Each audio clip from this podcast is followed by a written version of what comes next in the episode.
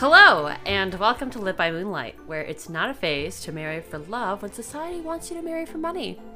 This week, we're kicking off our new season, Jane Austen August, with Pride and Prejudice. And I'm going to do a summary later because I did not have the mental capacity for a summary. Caitlin, I see that you just have some fan art uh, of uh, Stede Bonnet and Edward Teach from uh, hit HBO show Our Flag Means Death in the summary uh, here. So yeah, um, I put that there because right before I went to actually go write the summary, I saw that on Tumblr and it was just like Pride and Prejudice, but make it Black Bonnet, and I was like, oh, this is topical for me and for me only, and so I put it there, um, because that's where I'm mentally at consistently. It's a sign. It's a sign. It's a sign.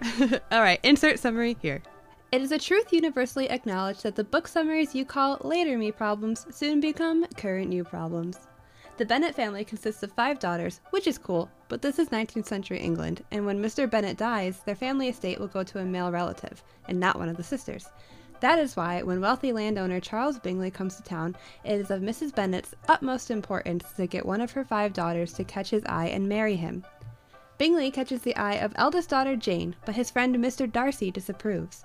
He believes the Bennet sisters are beneath them and makes sure everyone knows how much he looks down on them. Second eldest sister Lizzie wants to marry for love instead of the economic reasons society would rather have her follow, and loathes Mr. Darcy for being arrogant and prideful. However, through numerous social events, they soon learn to overlook their pride and prejudice, wink wink, nudge nudge, that's the name of the book, and may find that they are more compatible than they once thought.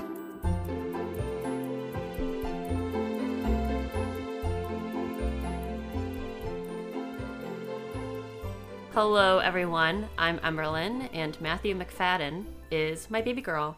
Mm, yeah. I'm Caitlin, and I am the proud owner of not one, but two bucket hats, and I feel complete as a person now. Delicious. it honestly is. I don't know what I was doing beforehand, but now I'm here. Now I'm here. Bucket hat in tow. We love it. We love to say it. We love it. So, Caitlin, have you read any of Jane Austen's books before, or was this your first? Uh, yeah. Um, I read Pride and Prejudice when we were in high school. I read it for a project that we had to do in AP English, where we got we all got to pick a book that we hadn't read yet and do a um, project on it. And I picked Pride and Prejudice because specifically because I told my teacher this. I said I want to read this book because it's mentioned a lot in other stuff and I want to know what the heck it's all about. And I did it and I remember specifically procrastinating on it and staying up all night to finish it in time. so Miss Coco, if you're listening, I'm sorry. I literally don't even remember. Like I wonder what book I read because I don't I don't know. I don't remember. The fact that I, I remember even that is pretty good. I'd love to know what book I read now. Like this is gonna haunt me. I'm gonna have to like go through all of my stuff in my my Google Drive just to figure it out because if you read Pride and Prejudice, then like what the what did I did I read it all? Did I just lie about reading? Anything's possible, you know. I don't know why, but for some reason, a streetcar named Desire comes to mind.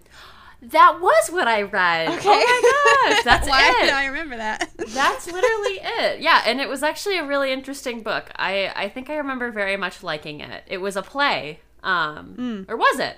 I don't know. I yeah, it. it is a play, but it might not have been in play format when I read it. No, it definitely wasn't, but I did enjoy it.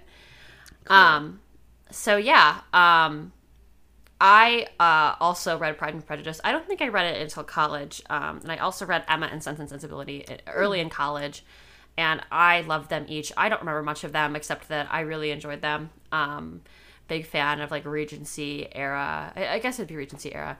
Um, I think so, yeah. Literature. Um, and I remember having a really hard time in college just grasping the source material. Um, so I was really excited to read her works again um, here for Jane Austen August, um, maybe with a little better understanding of it. Um, and uh, where I really struggled with Pride and Prejudice in the early years of college, especially, I, I didn't find it anywhere near as difficult to understand this time around, which mm-hmm. leads me to believe that maybe experience and a good ADHD medicine is the only thing standing between me and the prospect of never having any fucking clue what's going on. good. I'm happy for you that you've discovered this yes. for yourself. So growth. What, growth. Uh, what did you think of the writing style? I love it. I, I love I love Jane Austen's writing style so much. It's Yeah. it- it's very special to me.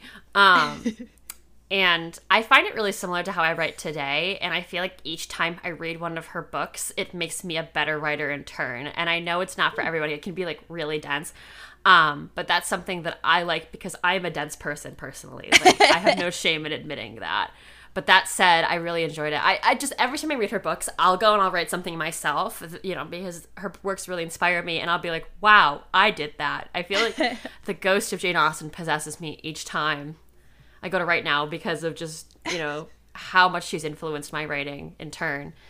Um, and I think Austen as a writer is also really particularly very special to me um, because it's widely speculated that she had an autoimmune disorder. Um, Oh. And that's potentially why she fell gravely ill and it passed very young in life, at about, I think, 40 it was. Um, and I think the most common assumption is that it was Addison's disease or lupus, and it also could have been uh, lymphoma. It's really hard to say now, obviously. Uh, but when I first learned this, I was grappling with my own autoimmune disorder, and it brought me a lot of joy to learn that even though she was terribly fatigued toward the end of her life, she still wrote and she still took time to create wonderful things. And she she passed very young, obviously, but it, it gives me a lot of hope for those of us with disabilities uh, that we should still be able to use art and writing and music and other forms of creation as an outlet when we aren't feeling at our best. Um, yeah. So that's really nice. Um, That is really nice. And I feel like Yeah. it says something that, okay, she might have had like a shorter life, but she's still so prominent today. And like her mm-hmm. works are being adapted like all of the time. And still, like her, the themes that she wrote about are still very prevalent. So I think that's, that's really cool that right. she was able to write and share her stories with us despite what she might have been going through. That's really cool. yeah, she spent like so much of her short life being a badass, and it reminds me of that episode of um, Doctor Who. I think is it Vincent and the Doctor? Is that what it's called? Yeah. Where um, Matt Smith, uh, his doctor, the Eleventh Doctor, and um, Karen Gillan's character Amy, they take uh, Vincent to the Louvre. Um, I think, yeah. and they take him for you know forward in time in the TARDIS. It's a show about time travel. They take him to present day so that he can see like his impact on the world. I think that they should do that with Jane Austen. Just saying, like, yeah, I mean, I think she'd love to know how much her works has affected modern literature and, and story writing and screenwriting yeah. now. Um, I also I think I saw a TikTok the other day. This is like just totally off off the book, but where it was like it was like we should bring Shakespeare, like the Doctor sh- should bring Shakespeare forward in time so that he can see Romeo and Juliet in theaters. I think about that all the time. Like the man would kill over it and die. He'd be like, "This is what you're doing." I weirdly think he'd like it. I think he'd be into it. I think he'd appreciate it. I specifically want Jane Austen to watch the 2005 Pride and Prejudice movie.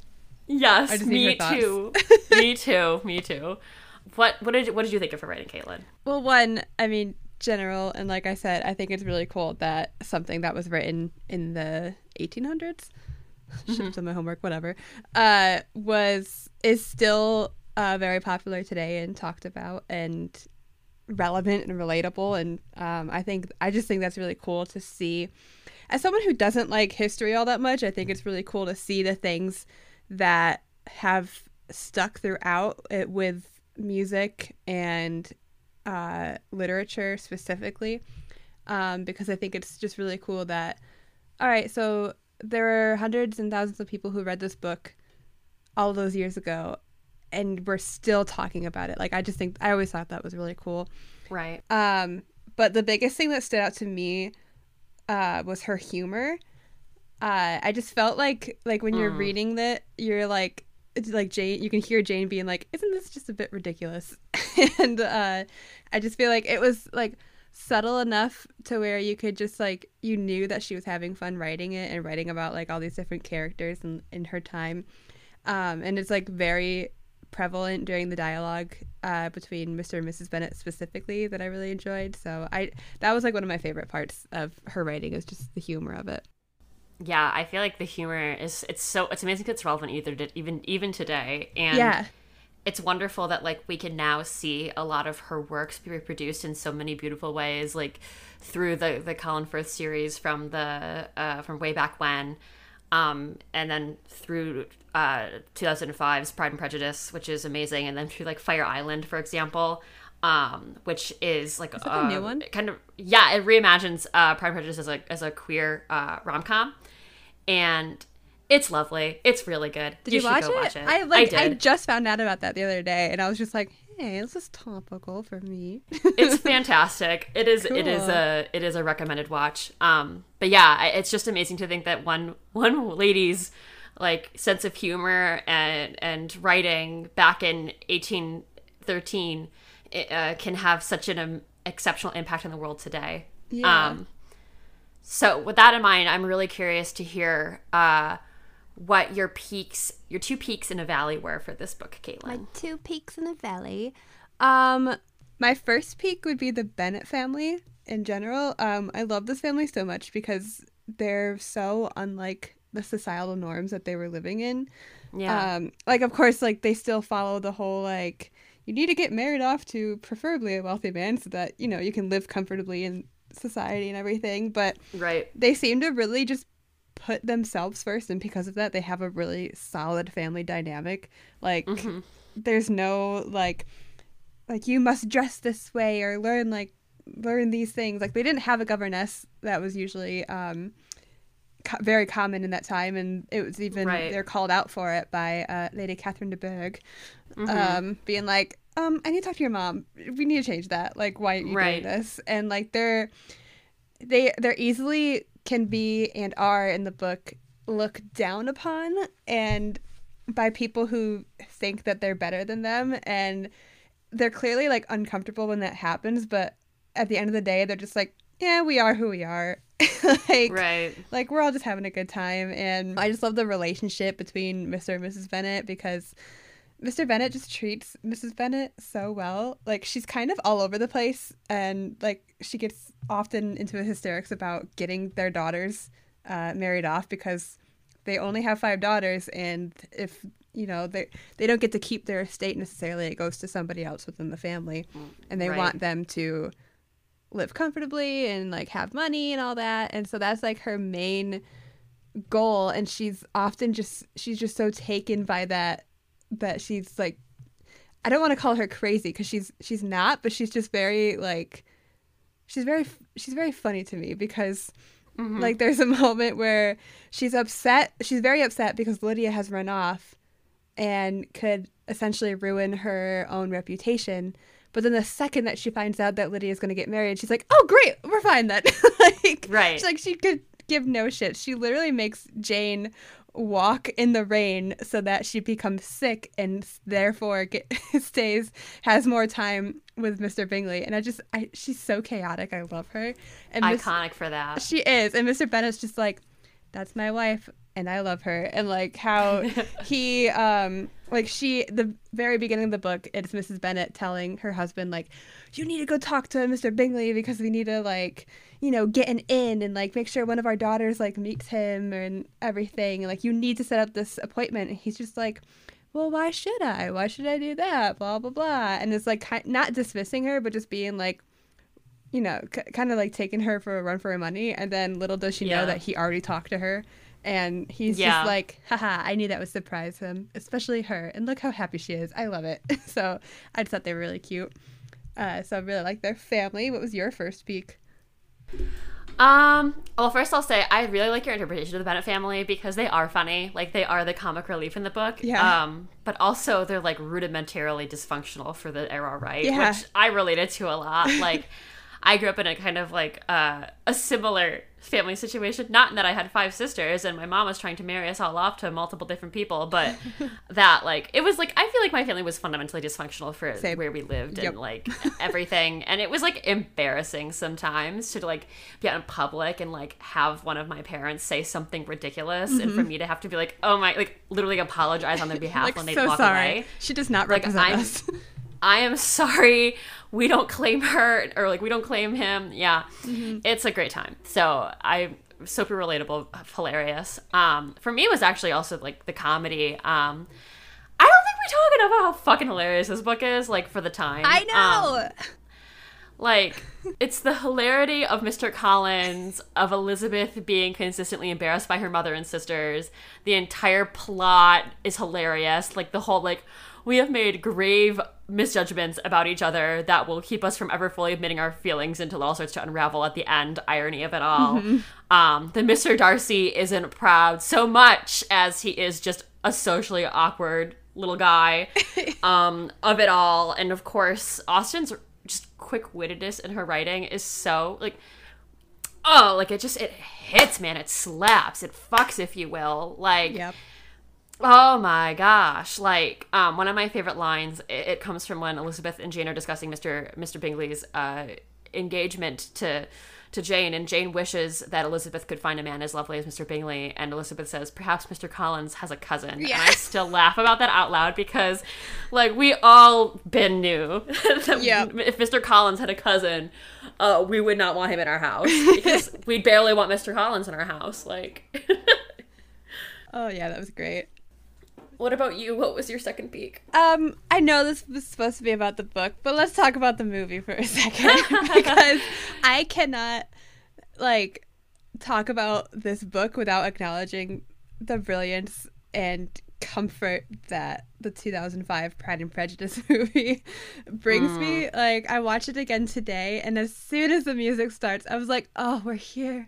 We're let's go." Yeah. It's just it's so beautiful and cinematic but also it, i feel like it really represents like the comedy of it all of like just mm-hmm. showing how awkward mr darcy is essentially like yes. he's not just a he's not he's not not dancing with uh, Elizabeth or anybody for that matter because he thinks he's better. Like he maybe he does a little bit, but when it comes down to it, he's just like I don't know how to interact with anybody, and the fact that I'm even here is Yeah. killing me. I want to go home and be in my own room by myself, and it just it makes me laugh so hard and just.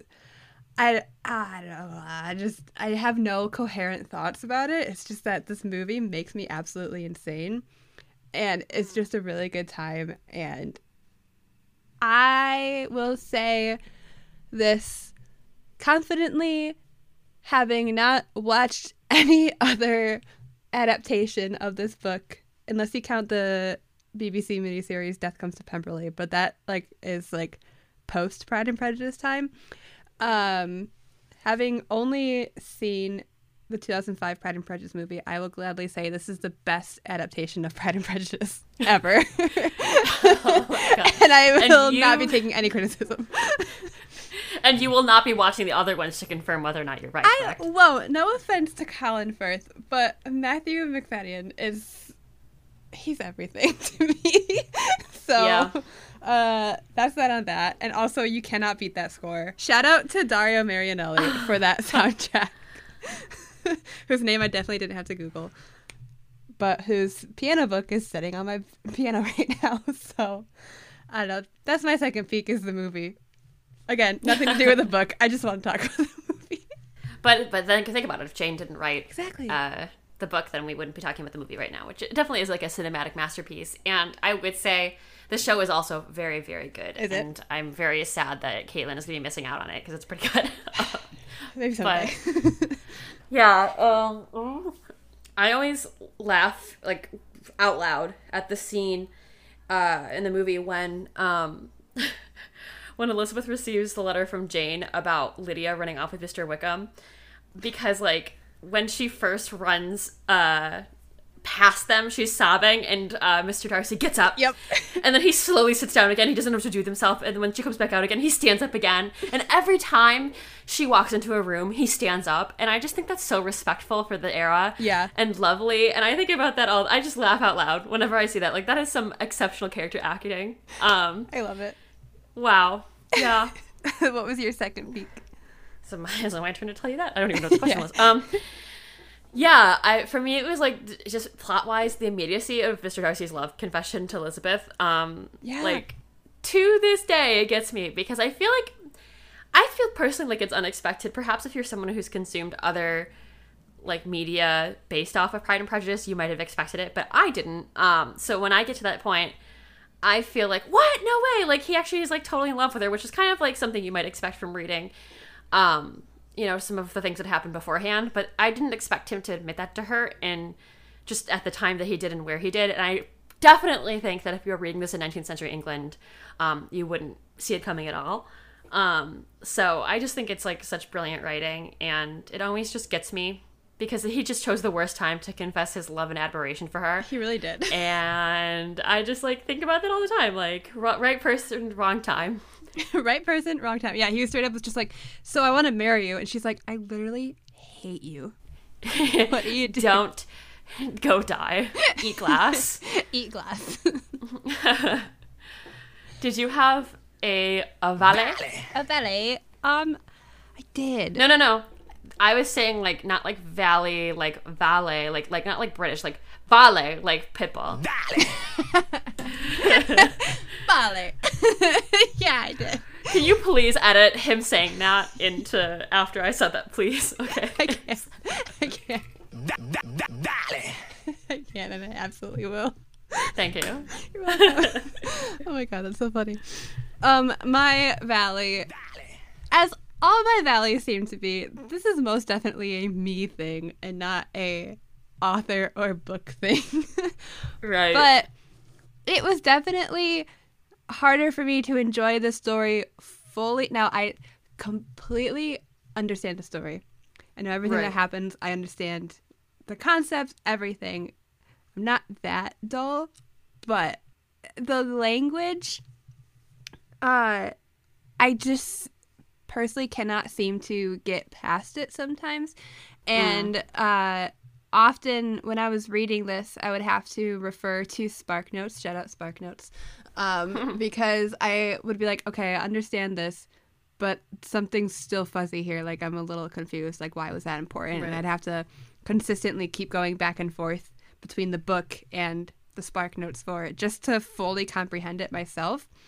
Um, so it because of that, it was hard for me to fully like I mean, I could relate to some characters, but I couldn't like get super like emotional about the story uh because I'm just like like all of a sudden he's professing his love and it's not because it's like like you said like I think it's I think it's hilarious and great when he does that but even when like when I was reading it I'm just like okay this feels like it should be bigger than it is but I'm not feeling it and it's be- definitely because of the just just the language it was written in and because my little brain would like it just to be a little bit more straightforward sometimes so right. that was a me thing. Um, I'm very biased when it comes to being negative about books that I like. So that would be my valley. What about you? Do you have a valley?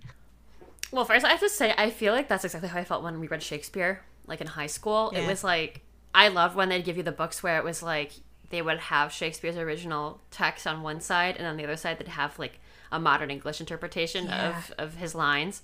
Um, and I just I don't know why that made me think of it, but I just remember reading those and feeling like this guy's supposed to like be the modern inspiration for playwriting. Like I don't get it. It's like I don't know what he's trying to say because like you know that people at the time were just like, "Wow, this is so moving," and you're just like, yeah. "What are these funny words, Magic Man?" Yeah. Like, Dost like, thou want an encore? And I'm like, I don't know. I don't know. I don't fucking know if I want that. Why are we talking yeah. about dust? um, yeah, I think I just I I feel like humbled in the presence of this book. Like I feel wholly underqualified to give this book a valley, and I also feel wholly underqualified to give this praise because it just feels like it's above me. Like I would like if this book was a person, I would kiss its feet. Um, and I'd be like, anything you would like, sire, I'll give it to you on a golden platter. like, apparently, I would become this book's governess if if it were a person. Um, but um, I, I definitely, I'd say I can definitely, I can understand why where a lot of people come from with their critiques of this book. That like the subject matter is trivial. I mean, it's like, um, we're talking about like English society, um, and I can see why many wouldn't find that entertaining. Like, um, I've heard a lot of people say it feels like nothing happens until like way later in the book, and even then it feels like nothing happens, and I get that. Um, but also I feel like for English society, that is, a lot happened. A lot happened. Like Yeah. the things that happened in this book, like might seem subtle, but would be the equivalent of like the Queen sneezing, you know, and like the British media watching that happen. The things that happen in this book are the equivalent of like when the English media writes something really bad about Meghan Markle because it's like something really small that she does, but because they're so obsessed with her, um, they'll write like 85 paragraphs about it Yeah. because they're just like obsessed. Like that is the way this book is. And I know that her character, I know Jane Austen's characters don't have like a lot of depth, like not in the way that say the Bronte sisters characters do, but I don't know that I found that particularly relevant for me to enjoy the book. Like Right. I, I think that it is just like one of the signature modern romance or not modern, but rather um the signature foundations for modern romance. And I just like I don't know. I, I feel like I get people's concerns, but also I am a I'm like I'm like I have I have a lot of fan behavior toward this book. I like all. that. Well, going off of the whole like trivial thing, it made me think, and this is actually like, I know it's coming from your valley, but it's kind of like a peak for me. Uh, maybe this will be my real second peak. Uh, Yeah. How usually, like, when you're reading something and there are characters who just aren't communicating with each other, and you're just like, oh my god, if you just asked them how they felt about this, you wouldn't have this whole conflict. And I know, like, sometimes you, that's needed for plot, but I hate it when it's used for plot in a way that it's just so annoying when you're just like, if this were real life, you would have just talked to them.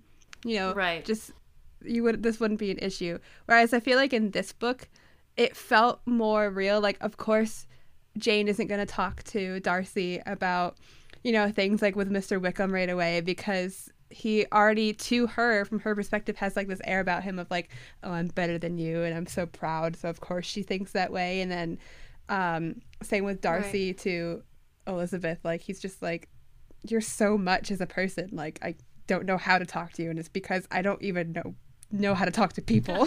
so it just it makes sense for them like as characters as to why they didn't why it took them so long to understand each other because of their Mhm. pride and their prejudice. It should be called Mhm. that. Just Jane Austen if you need Whoa. any ideas. Um just an idea. No need to credit me or anything. Um Yeah. but I, I really I really did like that about the the book because I just feel like it's one of those things that it's almost overused sometimes the miscommunication, but I really liked how it was done Mhm. in this book. Yeah, I feel like there's nothing particularly irritating about it this time around. I feel like I get to I touch more on this later when I talk about my favorite character in this book, but like Yeah. there's something completely not at all frustrating about the relationship with these two between these two characters. It's first of all, they're probably like one of the foundational uh ships if you want to call them that. Yeah. For like enemies to lovers. Yeah, I was gonna say I feel like this is the foundation of enemies to lovers. Yeah. And like I don't know, it's just like it's it's it's it's really well executed, I feel like in this, but Yeah. Yeah. Well, on that note, um, I think that we as a society failed when we stopped having balls. I just want to say that. See, when I first read this, I was like I just, I know it's not a question, but I just needed to put that out there. but, but no, see, when I first read this in your notes, I thought balls in like the bio the biological sense, like no. I was like, when did society? When did we? I was like, do, are you saying that? And do you mean it metaphorically? So do you mean that we we've all we're all just like kind of like uh, um, cowardice now?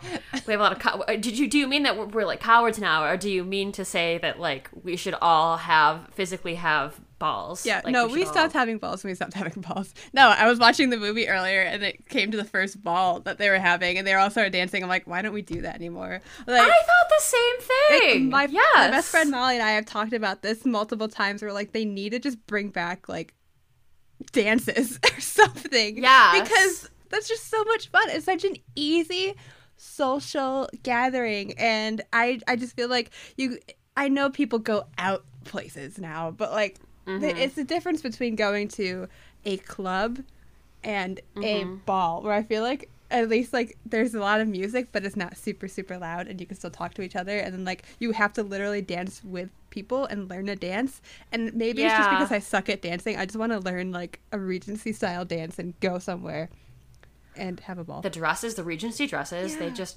woo.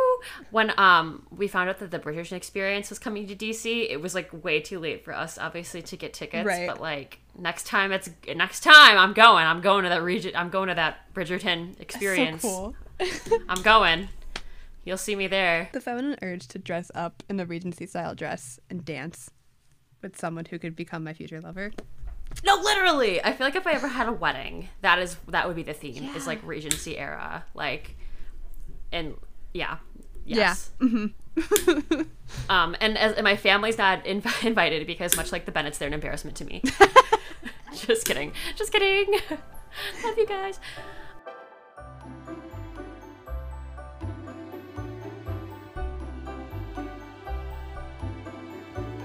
So, Caitlin, Yeah. uh, which Bennet sister do you think you're the most like? Um, I can give you an opportunity to answer this question, but I thought it might also be fun for us to take this quiz I found on air Yeah, let's do it. to find out Wait, I want to say which Bennet sisters we are. I feel like Yeah, take a guess first, and then we'll see what the truth is. I feel like I'm a solid mix of Jane and Lizzie. Mm. And I say that because like Lizzie, like I hate it when people are like, "Well, you should be doing this. Like you're expected to do this." And I'm going to be like, "Fuck that." Like like I'll do what I Mm. want. But also like Jane is just like she just thinks everybody's nice and um I it's just like very like low key like I don't want any um problems or conflicts so I'm just going to do what I think is okay and so if I get either of those two I wouldn't be surprised. So I think I'm gonna be Lydia because I'm just a wholly irrational person. Nice. Like there is nothing rational about all of this. Um. So should we go through each question? Yeah, we should. Like, together. Okay. So the first question is, what are your favorite hobbies? And the options are reading and taking long walks, playing the piano and contemplating moral philosophy, doing whatever my best friend tells me to do. Shopping and flirting with boys, and needlework and lo- long talks with friends. um Um, so, what's your answer going to be? I think what should my answer be? So, it sounds like your answer is doing whatever my best friend tells me to do. yeah, no, I was right there. I couldn't not do that. Um, I'm gonna say reading and taking long walks because if there's anything that I do lately as hobbies, it's reading and taking long walks. I, oddly enough, I think, hmm, this is hard for me because I do, I do like, I do be contemplating moral philosophy, uh, but I also do be having long talks with friends. But I also do be reading and taking long walks. I think I'm gonna have to go with that as well. The reading and taking we long love, walks. yeah, we love to take a good hot girl walk after work. Yeah, we do. All right. Next right. question. What are you most excited about doing this summer?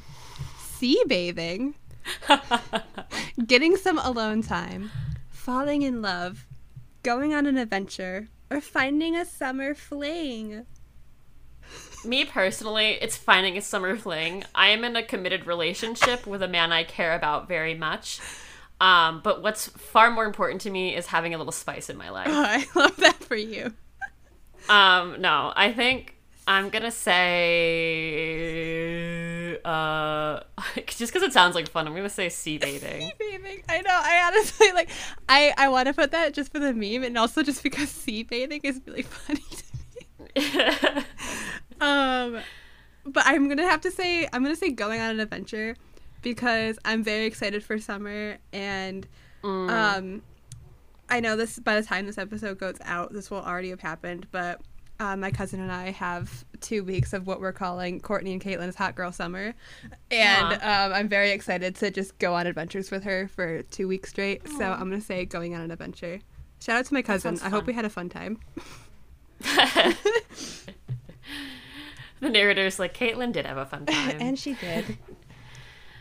um, what is your biggest flaw, Caitlin? That's the next question. That's not just me asking you out of the blue. It, it does say Caitlin Um, right there specifically. It actually also does again. Yeah. Um, you don't stand up for yourself. You're incredibly boring. That's like cruel. Um, who would admit that about themselves? I'm I'm like not fun to hang I out. I feel like the answer is Um, like if you pick this, you're gonna get married. yeah. I make judgments about people too quickly. I don't think before I act. I have a hard time talking about my feelings. Ah, hmm. Well, I'd like to say I've gotten better at standing up for myself. Um, I'm not incredibly boring. I'm a fucking delight. um, I see. Okay, I'm kind of going back between back and forth between I make judgments about people too quickly and I don't think before I act because um, sometimes I just be doing shit and then I'm like, mm, why am I doing this? like, like today when I had like a second cup of coffee, I'm just like, I don't need this, and I haven't had anything, but it's fine. and then I was wondering why I was bopping about the walls today. Um, I will, you know, what, I'm gonna go with I make judgments about people too quickly because I do, and then I She's a petty bitch. I'm a petty bitch. No, but I am. I really am. Um, for me, it's definitely I don't think before I act. I had my I was asked my, my partner and I were talking the other day, and I was like, "What's my pet peeve about you?" You know, or what's your pet peeve about me? Yeah. Um, and he was like, "You're a very impulsive person," and I was like, "Am I?" And then I, he was like, he just like gestured to our cat. I am gesture. he was like, "Yes, you are. There's a cat. We have a cat that you now. just bought out of the blue." Um, mind you, I bought said cat while my partner was actually very deeply afraid of cats. So I expressed no concern for his well being and slowly coaxed him, forced him to take in our beautiful cat. Um, But they're best like, friends yeah, now, so it's fine. they, they are their besties. No, they're they're definitely besties. They're definitely uh, father and son. Um, but no, I definitely it's definitely that. Like I do a lot of things about acting, um, and I think personally that's not a flaw for me because it's gotten me a lot of really great places in life. Yeah, but same. sometimes it probably is because I did get a haircut the other day impulsively, not the other day, but a couple months ago, that has um, ruined my life. Um, uh, the hair the, the hairdresser on 17th Street that did that to me, you know who you are. You know who you are because I I looked like goddamn Oh my god. Like Like Edward Scissorhands himself took his hands like to your hair. fucking literally like fucking Billy Ray Cyrus for like months. And I blame you. You know what you should do? Like what I impulsively did earlier this week is buy bucket hats to cover it up. How about I just put two bucket hats on right now and I finish this podcast with those on. I'm gonna put mine on too. Just just two, one after Over the my other. headphones. It doesn't You even fit it, correctly. gonna- It's fine. I'm gonna put my white one on. Hell yeah, bucket hat. Okay. Now I feel like um I feel like uh A complete Anna, person. Anne Hathaway's yes, but also like Anne Hathaway's character in the Princess Diaries where she wears the bucket hat around school in the beginning after they give her blowout. Um and it's a good feeling. It's a good feeling. All right, Um, moving on to our next question. What was your favorite book as a child? Eloise by Kay Thompson. I have no idea what that is. The Giving Tree by Shel You Silverstein. don't know what Eloise I is? don't. I have no idea. Wait, I'm gonna Google it real quick. For real? Oh, that's vaguely familiar. All right, it's gonna be a later me thing to look into. All right, Eloise, Eloise by Kay Thompson, The Giving Tree by Shel Silverstein, Alexander and the Terrible, Horrible, No Good, Very Bad Day by Judith Viors. Viors. I'm sorry, Judith. Goodnight Moon by Margaret Wise Brown, or Madeline by, or yeah, Madeline by Ludwig Ben Bimem Madeline. Madeline. Madeline. my bad. My bad. um, for me, I, I correct you because my favorite book would probably have to be Madeline. I Nice. love that book as a child, and I it's just oh little little little French girl. Oh my gosh. How about you? How was yours? What's yours? Uh oh my god, mine is Goodnight Moon because Uh, I, my mom literally read that to me every single night. I feel like um, the colors. It's got like these like really like bright oranges and green and like a very dark blue, and it's like I see it and I'm immediately nostalgic. And Right. um, like it's like every single night it was good night Moon, good night Stars, good night like everything. Like you just say good night to everything in your room. And then Goodnight. I remember my mom just like reading that to me all the time, and then I would uh, like she'd go downstairs and I'd be like, "Good night, room," and I'd say like good night to all the things in my room, and Aw. um, I also like there was like a like a board game that I had of Goodnight Moon, and I Oh. firmly believe it is why to this day I am absolutely adoring the moon because I just think it's pretty, and I I don't know that that book to me will always be very nostalgic. So, Goodnight Aw. Moon would be Good my night, thing. Moon. So, what role do you play in your group of friends, Kaylin? And fun. Um, I am the leader and always decide what to do. I am the nice one who tells who everyone tells their problems to. I am the outrageous one who always gets in trouble.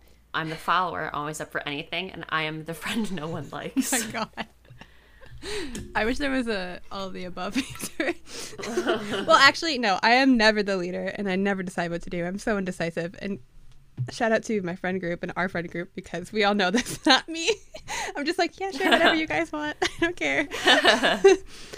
To which you would think I would say, oh, I'm the follower, and I'm always up for anything. But I, I think I'm the nice one who everyone tells their problems to, Mm, or at least I hope. you are nice. Thanks. she choked because she's like, that's a fucking lie. No, um, I don't know. I'll be really honest with you. I really don't know who I am because I have no sense of my how other people perceive me like at all. I this is really hard for me. Like cue the Jeopardy theme. I'm just gonna have to cancel some out. Um, I know. I'm the nice one who everybody tells their problems to. Everybody does tell me their problems, but I don't feel like people know me particularly well for being nice.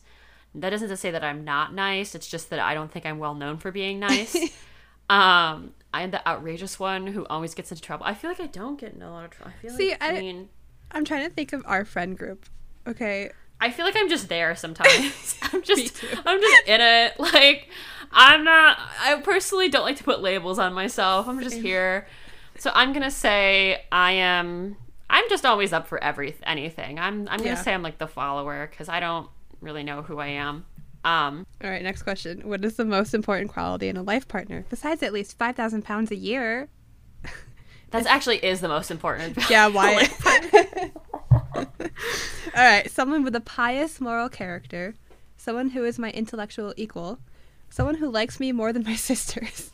I really hope so. God, I hope so. This is your life partner. Uh, someone kind who my family approves of, or someone who looks good in a uniform. Ew. Okay. I I definitely say someone who's my intellectual equal. Um, I've been in relationships with people who are not my intellectual equal, and I have made them all feel like shit. Um, because they are. No, I'm just kidding. And that's a read. But like, but that's but that is like that is really important to me. Is like someone who shares in my interest in knowledge and intellect. Uh, But do but who who are you thinking about? Uh, who am I Not a lot of great options. Not a lot of great options at all. Seem very targeted to certain sisters. but, Yeah, yeah. Um, I'm gonna say someone who's kind and who my family approves of because if you're not kind, then what the fuck we doing?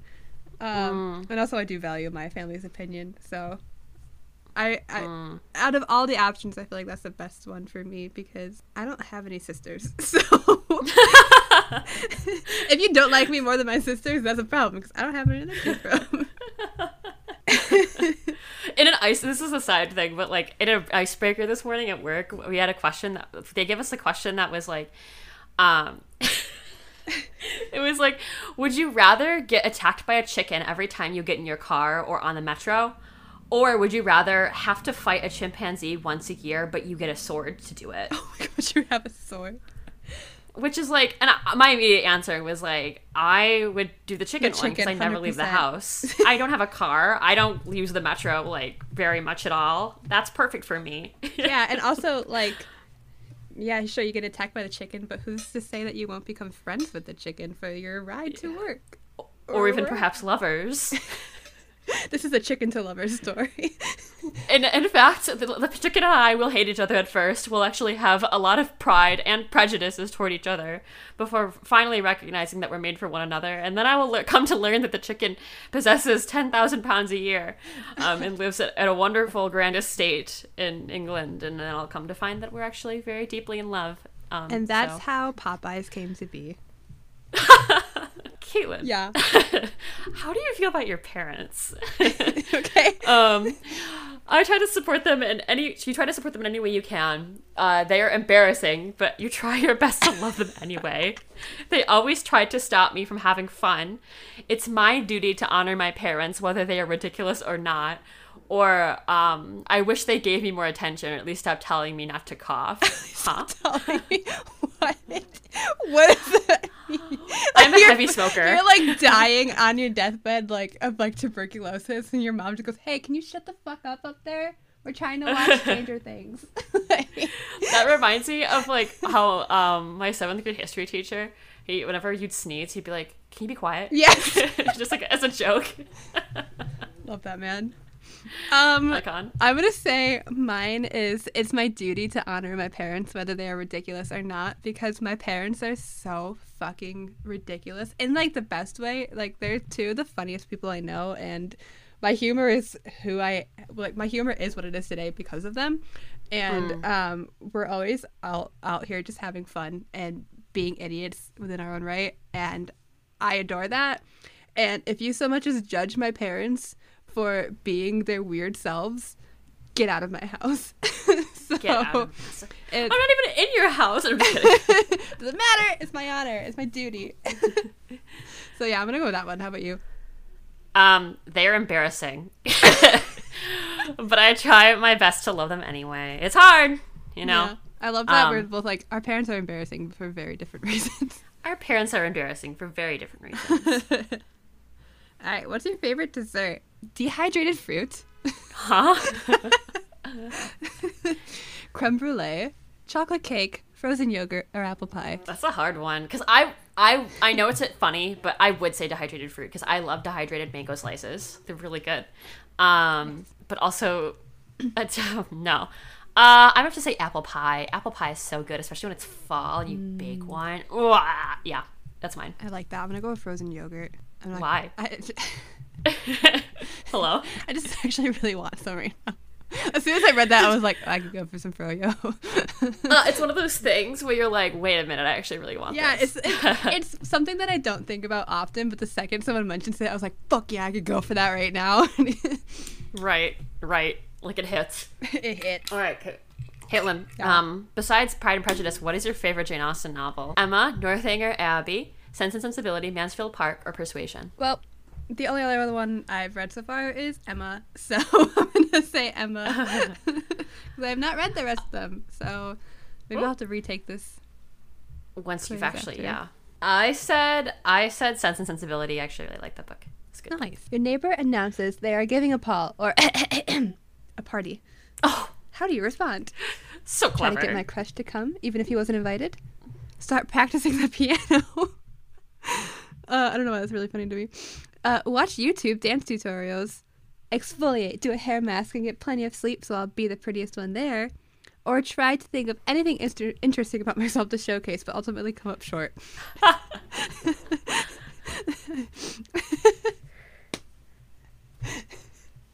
I know what my answer is. Go ahead, go ahead, go ahead. I'm going with trying to think of anything interesting about my showcase, face off the showcase, because literally lately, uh, maybe it's because of COVID and not going out often, but now that we're kind of back into society, every time I go somewhere and know I'm gonna see people who I haven't seen in a while, I always try to think of I'm like, okay, what can I tell them when I'm inevitably asked? So what have you been up to? Literally. Like I just I mean ultimate like my goal is just for people to just not ask me like how I'm doing. I'd rather just talk about anything else. right. um because I just feel like I have to then make people perceive me when I don't want to be perceived. I'm just like don't even look at me. I just want to have some cake. Have you ever tried to give a fun fact about yourself in a corporate setting? It is a fucking nightmare. Like, Literally the only one I've ever been able to use is um uh I look like the girl from Brave because I just I need to I need to address it before anyone else does. So that's the, that's my go-to. And now now at least I have oh I was on a, I was in a movie. So yeah, you could like That's use that now. Yeah. yeah. yeah. Um no, yeah. I feel like I don't have one. Like I never have one. I never know what to say. And then sometimes I'll think I'll be randomly someplace and I'll think of one and I'll be like, "Oh, I could use that later." And then I'll make like a note about it in my Apple in my Apple phone, my iPhone, in my and then I'll, Apple phone. and I will literally forget it immediately, and it Yep. just will not. So it's going well. I'm gonna choose that one as well. So Nice. should we see what we are now? Yeah, let's go. All right. So let's let's click it. All right, my results are in. It's Kitty Bennet. Let's face it, you don't have much of a personality. Ah! what the fuck? You care too much about what other people think of you and are a bit of a whiner.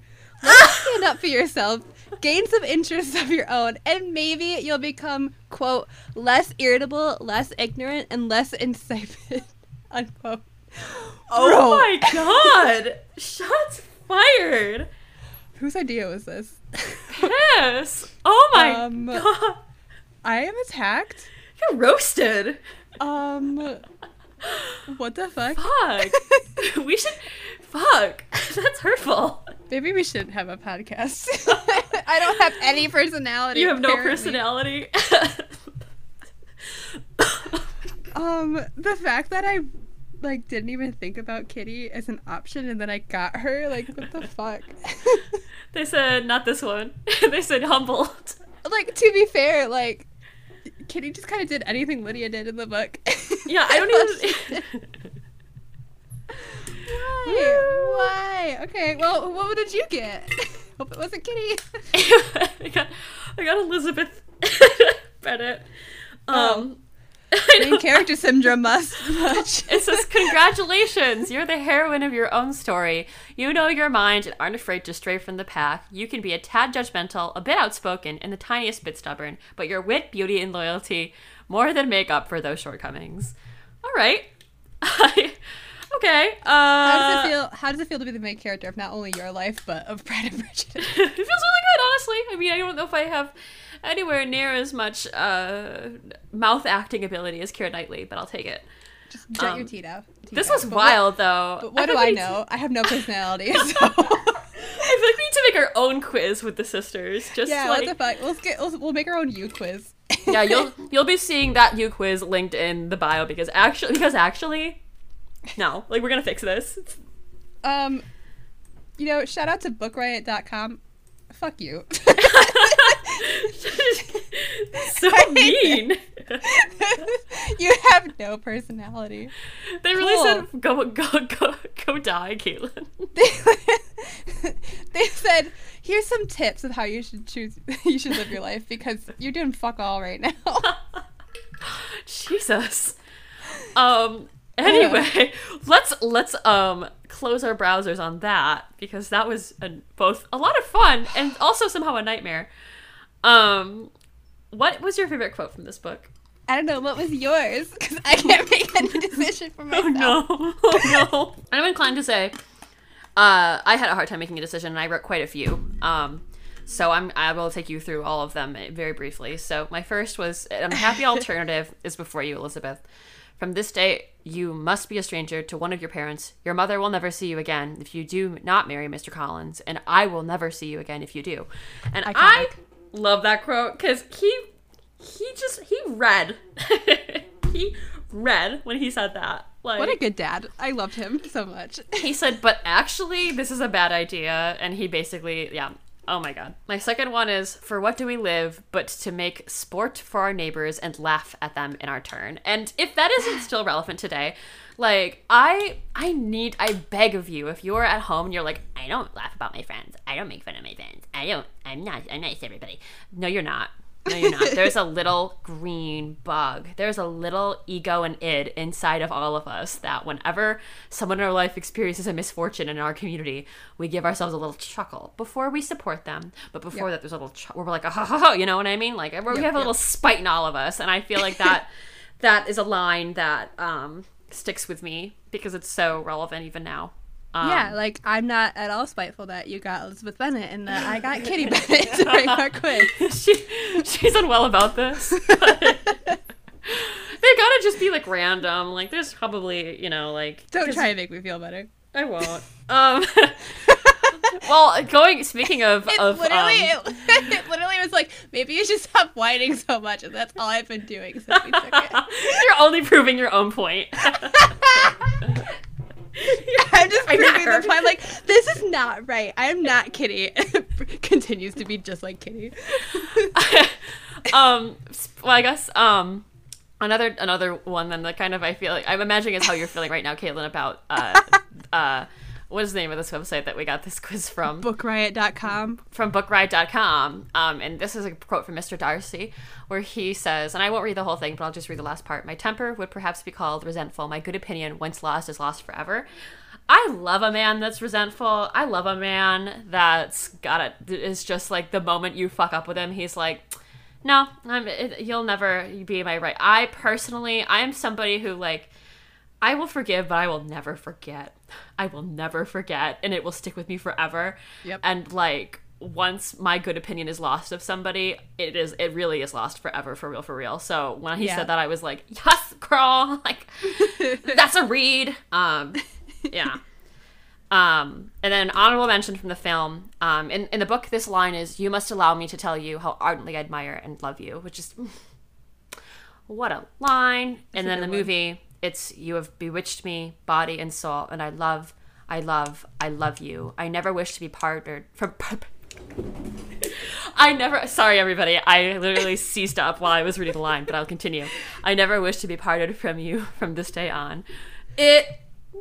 Both lines are exceptional in their own right, but I just want to call attention to the way that it's delivered in the film for just being especially spectacular. It's the stuttering of I love, I love, I love you. Followed by, or preceded by, you have bewitched me body and soul. Oh, Listen, whoever wrote the screenplay, but they were doing so much justice to Mystery in Austin. um, to my future husband, who I know is listening, if you don't tell me you have bewitched me body and soul, what the fuck are we even doing? Mm-hmm. Mm-hmm. Just saying. Um, I actually I did have a, a quote. uh, I chose they walked down without knowing in what direction. There was too much to be thought and felt and said for attention to any other objects. And I really like that because it's kind of like the and then there's no one else in the room but those two. Like Mm-hmm. these two are just so caught up in their conversation with each other that they don't even care what they're doing, where they're going, what's going on. Like they're just so content in being with each other's um, uh, company. And I love it when two people can be that comfortable with each other. And at this point, it's it's finally to the point where Darcy and Lizzie can just uh, ignore the rest of the world, and they have acknowledged and set aside their pride and their prejudice. Again, I think this book should be called that. Um, kind of workshopping it with Jane Yeah. Austen. I'll check back with you later. Um, but now they fully understand each other and just that they're able to get lost within each other and then just walk wherever together. I just thought that was very, very sweet. to find a love like that should be should be every single person's um unless you're not interested in a relationship Correct. um uh great dream um because it's just i mean like just to mm, just to like be connected with somebody in that way and to have. Yep. miss Austen um represent that so well mm, oof. I'm, e- I'm eating ice right now because it's i'm just like overheating thinking about it All right. So, what character would you refuse to dance with at a ball? Uh, Mr. Wickham for me because he's just so shady. Like the fact that he, when he speaks to Elizabeth about um his beef with Mr. Darcy, and he only gives really like partial truths, honestly, about what really took place between them. Um, that got me, and then of course the fact that he literally runs off with Lydia at the Yeah. end of the book, which is And- gross. And also that he tried to get with uh, Darcy's sister Georgiana when she was 15. Yes, like, Like- ew. It's a capital Like- Y. Yikes, dude. To jail with you. To jail. Uncle Sam's naughty box for you, sir. to Uncle Sam's naughty box for you, young man. Uh, for me, it was Mm-hmm. Mr. Collins and his excellent boiled potatoes. Um, Mm. because he is just he makes me laugh, but he's literally the worst because like he just he finds himself so above everyone and he just cannot find the faults within himself. Like everyone else is aware of like you're just an idiot, dude, and no one has interest in you, but he just can't see it because he just mm-hmm. thinks like, well, why shouldn't you want to be with me? You know? And I hate that so much like when people are just like, well, why wouldn't you like me? Like and they mm. genuinely mean it like they don't see any faults within them. And he was just so like, I have everything you should want in a man, so therefore you shouldn't even refuse me. And just every time he was on the page, it just like he made me laugh because he was ridiculous, but just because I'm, I just wanted him to shut the fuck up, like mm. because he never stops talking. And if you took a shot every time he said "my humble abode," you'd probably be drunk with this book because he says that so many times, and that has nothing to do with anything really. I just wanted to acknowledge how many times that he said it. So it was like, "This is a humble abode." Blah blah blah. Welcome to my humble abode. And then when I was watching the movie today, he said, "Welcome to our humble abode." I burst out laughing. I'm like, "Yes, they put it in the movie. Thank God."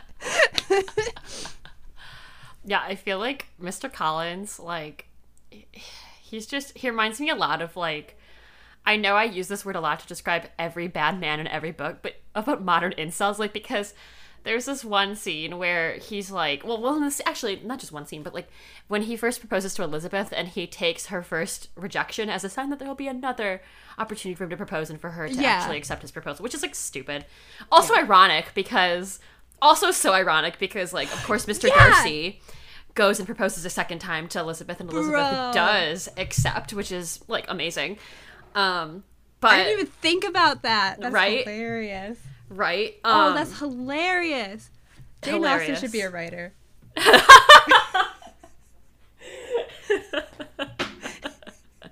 You, you, I think she should too. Like she's so good at this. she's so good. She has no idea what she's doing. Um, Oh my god. um, I was gonna say it reminds me of like, do you remember uh, that TBS show Wrecked? Do I remember? do you know why I have two bucket hats now?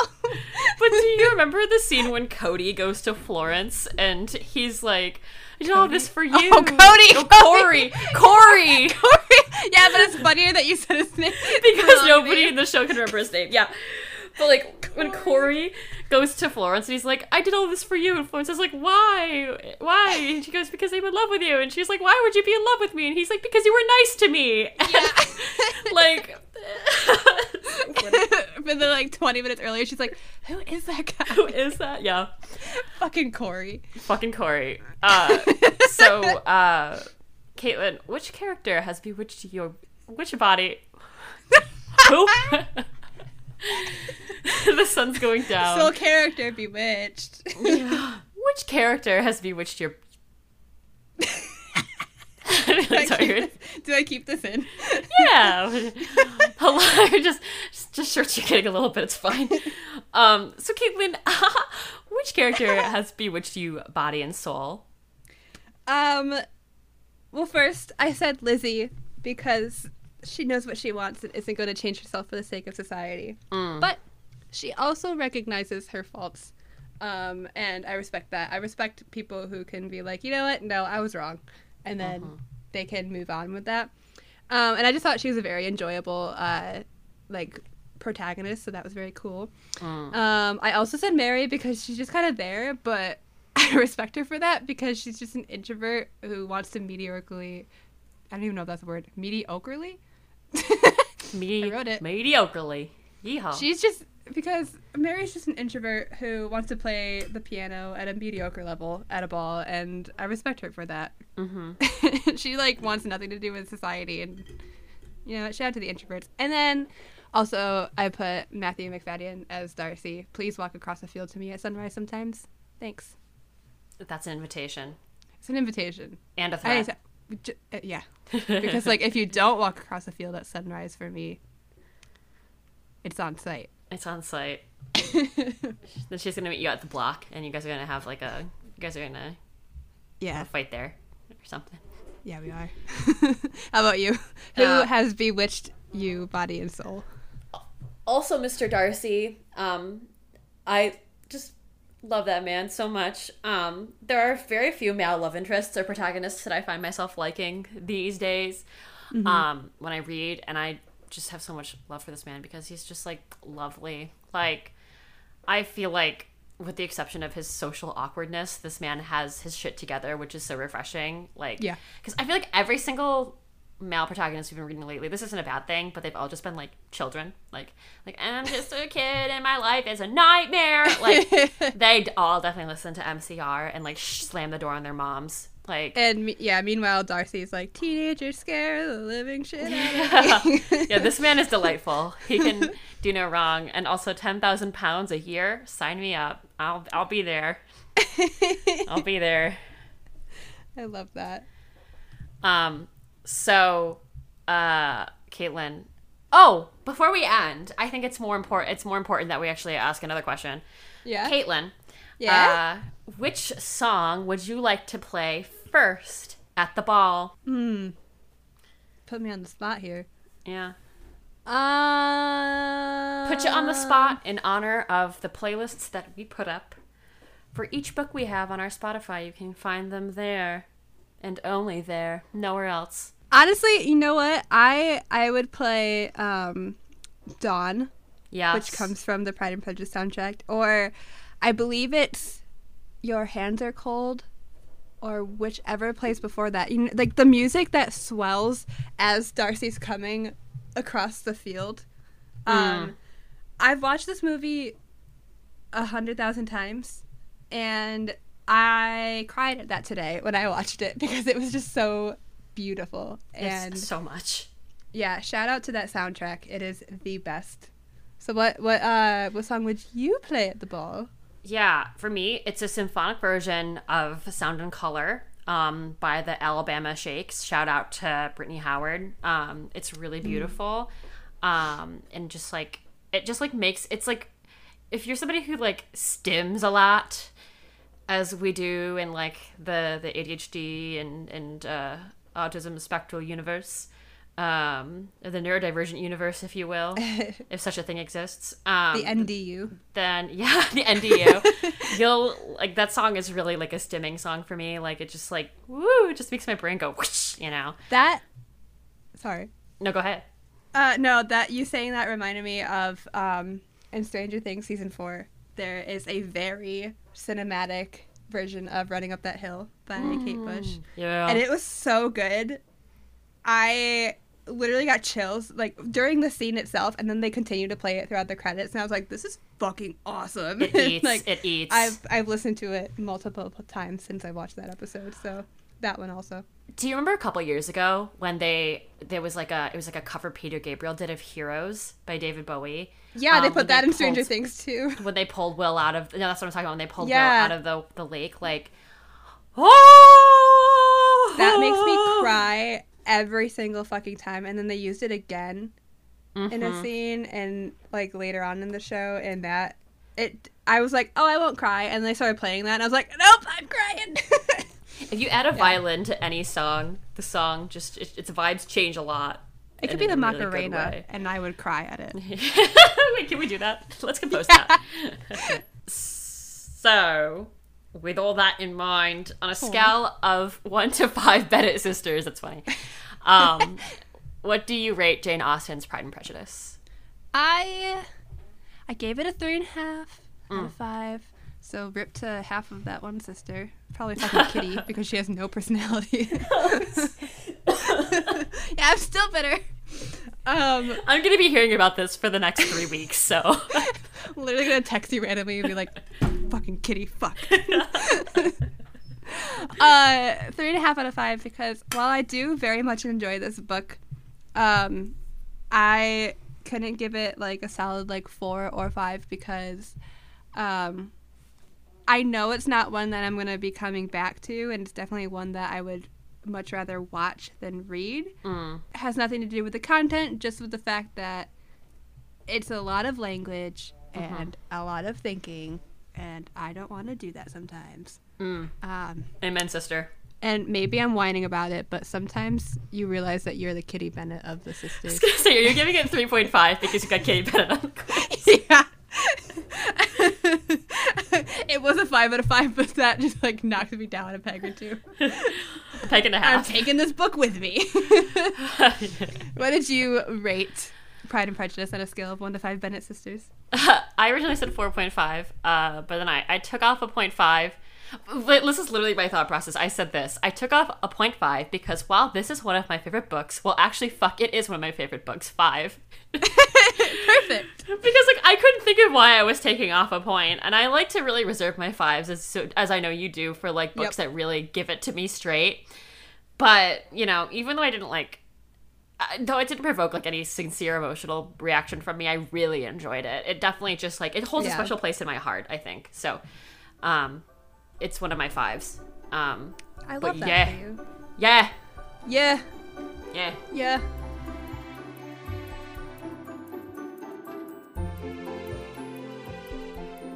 Well, thank you for listening to our very first episode of Jane Austen August. Tune in. Woohoo! Tune in next week when we continue our Jane Austen August with Emma.